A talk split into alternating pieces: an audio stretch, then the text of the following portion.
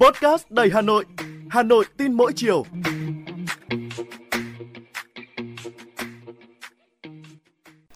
Xin chào bạn, tôi là Võ Nam, người đồng hành cùng với bạn trong số podcast Hà Nội tin mỗi chiều ngày hôm nay.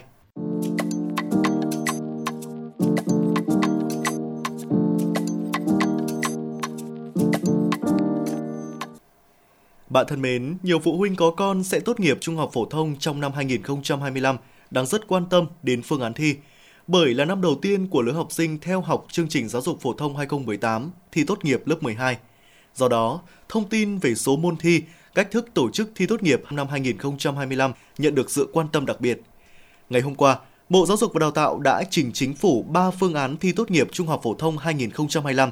Trong đó, phương án thi bắt buộc hai môn toán, ngữ văn kết hợp hai môn tự chọn trong số các môn học được phần lớn các chuyên gia lựa chọn.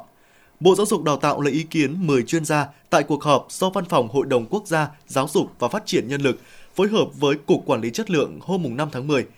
Kết quả, 6 chuyên gia chọn phương án thi hai môn bắt buộc, 3 chuyên gia chọn phương án thi 3 môn bắt buộc và một ý kiến khác.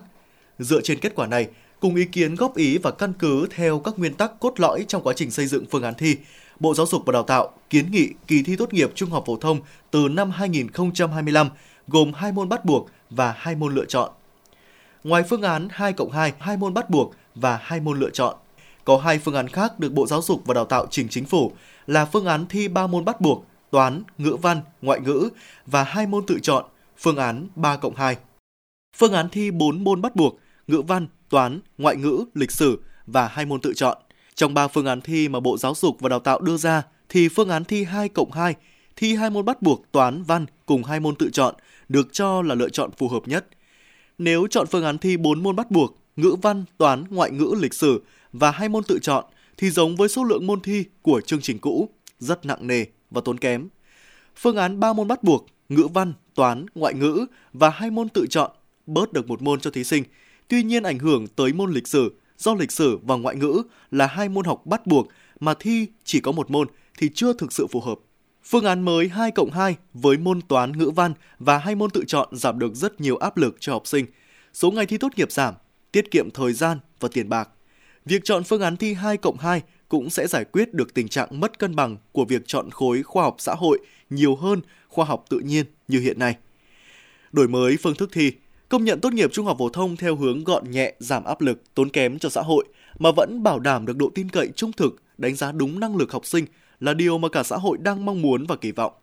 Nghị quyết 29 về đổi mới căn bản toàn diện giáo dục đào tạo nêu rõ, trung học phổ thông phải tiếp cận nghề nghiệp và chuẩn bị cho giai đoạn học sau phổ thông có chất lượng. Như vậy, phương thức thi công nhận tốt nghiệp trung học phổ thông phải trực tiếp góp phần thực hiện thành công chỉ đạo của Nghị quyết 29 về những định hướng nghề nghiệp nhằm phát huy tốt nhất tiềm năng của mỗi học sinh. Do vậy, phương thức thi và công nhận tốt nghiệp trung học phổ thông phải trực tiếp góp phần tạo điều kiện tốt nhất để học sinh phát triển toàn diện năng lực phẩm chất, phát huy sở trường cá nhân, tự tin bước ra thế giới với tâm thế của những công dân toàn cầu.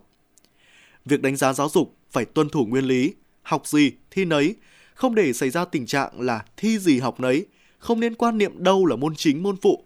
Tất cả các môn đều có giá trị như nhau bởi kiến tạo năng lực cơ bản cho người học.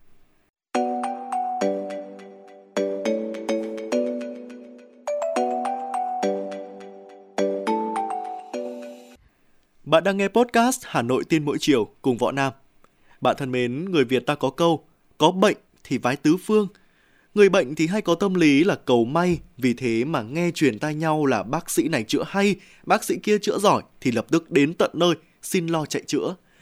Thế nhưng bệnh tật không biết đợi để gặp thầy tốt, vì tư duy đó mà xuất hiện nhiều bác sĩ tự phong, thần y, tự xưng và đều nổi đình nổi đám. Gần đây trên mạng xã hội Facebook và TikTok xuất hiện một người đàn ông tự xưng là giáo sư bác sĩ Hà Duy Thọ, thường xuyên đăng những clip về ung thư, kiến thức về dinh dưỡng. Trên trang cá nhân của mình, vị này tự giới thiệu là tốt nghiệp Đại học Y Hà Nội năm 1996, sáng lập và điều hành Trung tâm Dinh dưỡng và Thực dưỡng Hà Duy Thọ. Trung tâm này chuyên tư vấn và điều trị bệnh bằng thực dưỡng. Để tăng thêm độ uy tín, vị bác sĩ Thọ này còn thông tin từng làm tư vấn dinh dưỡng cho những công ty lớn như là Nestle, Mới đây, Thanh tra Sở Y tế thành phố Hồ Chí Minh đã kiểm tra đột xuất và phát hiện nhiều sai phạm trong lĩnh vực khám chữa bệnh tại cơ sở của ông Thọ. Tại thời điểm kiểm tra, đoàn ghi nhận các nhà hành nghề khám chữa bệnh không phép của ông Hà Duy Thọ và bà Đặng Thị Tuyết Thu, vợ ông Thọ, không treo biển hiệu nhưng có người bệnh đến khám bệnh, không có niêm yết giá dịch vụ khám chữa bệnh, không có hồ sơ bệnh án ngoại trú của người bệnh. Tại bàn khám tư vấn, đoàn kiểm tra phát hiện có phiếu khấn nguyện trước khi ăn, phiếu phương pháp Oshawa, tức là một loại phương pháp thực dưỡng để chữa trị ung thư giai đoạn cuối, có ghi thông tin bác sĩ Hà Duy Thọ. Ông Thọ không cung cấp được giấy phép hành nghề cho cơ quan chức năng. Thế nhưng suốt thời gian qua, ông Thọ đã đăng tải nhiều clip trên Facebook và TikTok với nội dung thiếu căn cứ khoa học như là uống sữa gây loãng xương hay là nước mắm ăn thừa sau 4 tiếng sẽ tạo ra chất ung thư. Người xưng là bác sĩ Hà Duy Thọ còn tuyên bố có khoảng 40 bệnh nhân ung thư đã được ông ta chữa hết bệnh. Có một số trường hợp bị ung thư máu được chữa khỏi bằng cách ăn gạo lứt muối mè, uống nước tương, sắn dây. Thông tin trên các clip của ông Thọ được cóp nhặt mỗi nơi một ít nên lẫn lộn đúng sai. Nhưng lợi thế của ông ta là phong thái và cách diễn đạt tốt. Do vậy người này đã thao túng tâm lý người xem, tạo ra niềm tin mù quáng cho người bệnh. Đơn cử như việc ông Thọ giao giảng về những công dụng thần kỳ của thực dưỡng như là chữa ung thư, chỉ để mục đích bán những sản phẩm do chính cơ sở của ông này sản xuất. Không ít người vì tin đã sẵn sàng móc hầu bao một khoản không hề nhỏ để mua những sản phẩm này. Thực tế thì chưa có một bằng chứng khoa học nào cho thấy việc ăn uống theo chế độ thực dưỡng có hiệu quả trong chữa trị ung thư. Ngược lại thì thực dưỡng còn có thể khiến người bệnh ung thư bị suy nhược cơ thể do thiếu dinh dưỡng, tăng tác dụng phụ, tiên lượng xấu hơn. Nguy hiểm là hiện nay, những cơ sở khám chữa bệnh chui những nhân vật mạo nhận như ông Thọ nhan nhản trên Internet.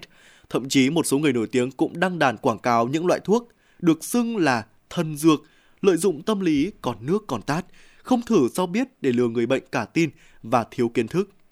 Những phương pháp chữa bệnh được gọi là độc lạ, thậm chí mang màu sắc mê tín phản khoa học vẫn được nhiều người tin theo với mong mỏi sẽ khỏi bệnh.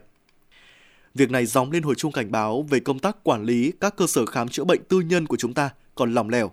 Chế tài xử lý vẫn chưa đủ sức gian đe để quản lý tốt các cơ sở khám chữa bệnh, hạn chế sự bắt nháo trong quảng cáo, thổi phồng sự thật nhằm thu lợi bất chính của các bất lương y.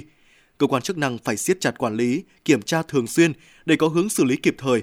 Còn người dân, trước khi đặt niềm tin vào đâu, cần tìm hiểu kỹ, tham khảo các tài liệu khoa học, các thầy thuốc có kiểm chứng rõ ràng không nên tin vào lời đồn thổi hay quảng cáo trên mạng xã hội.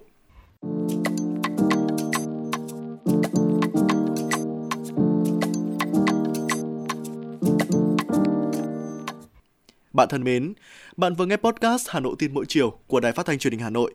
Các bạn có điều gì muốn trao đổi, hãy để lại bình luận bên dưới để chúng ta sẽ cùng bàn luận trong những số tiếp theo. Còn bây giờ xin chào và hẹn gặp lại.